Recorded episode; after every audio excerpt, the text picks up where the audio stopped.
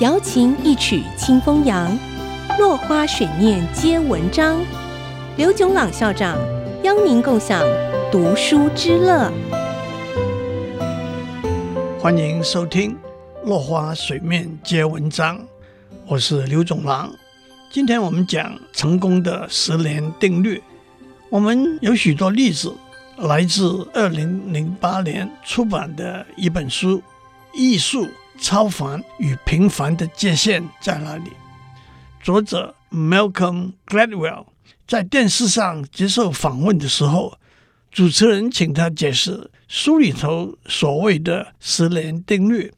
格拉威尔问他：“您是一位有名的电视评论员，请问您经过多少年的经验，才有现在这种挥洒自如的感觉呢？”主持人回答：“十年。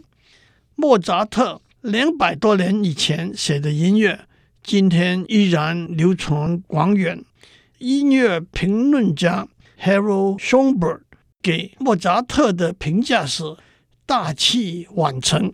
在 Piero Malagrange 的《莫扎特传》里头，他也一再指出莫扎特的自律和努力。”和他父亲严格的要求，音乐神童只不过是刻意营造出来的形象罢了。心理学家 Michael Hall 在《Genius Explained》这本书里头指出，以成熟作曲家的标准来衡量，莫扎特早期的作品并不算是出类拔萃，很多都是由父亲帮他记录下来。甚至可能帮他修改过。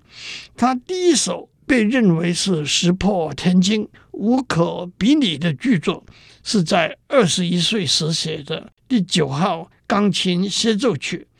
钢琴大师 Alfred Brendel 说：“当您聆听他的第九号钢琴协奏曲的时候，会体验到一份创新的、优质的感觉。”虽说莫扎特早年也有许多出色的作品，但是经过十几年的历练，才是一连串伟大创作的开始。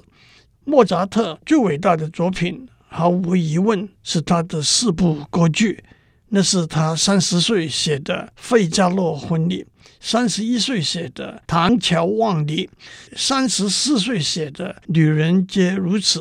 和三十五岁写的《魔笛》，还有在三十一岁写的小夜曲，三十二岁写的第四十号交响曲等等。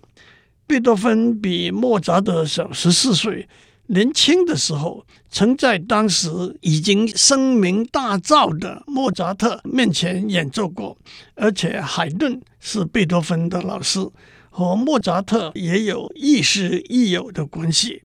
所以，贝多芬的部分作品可以看到莫扎特的影响，特别是有名的第五号交响曲的第三乐章，灵感似乎来自莫扎特第四十号交响曲第四乐章开始那一段。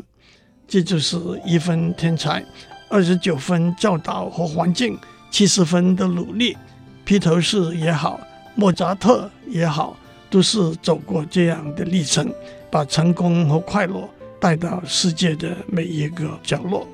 今天先讲到这里，我们下次再见。落花水面皆文章，联发科技真诚献上好礼，给每一颗跃动的智慧心灵。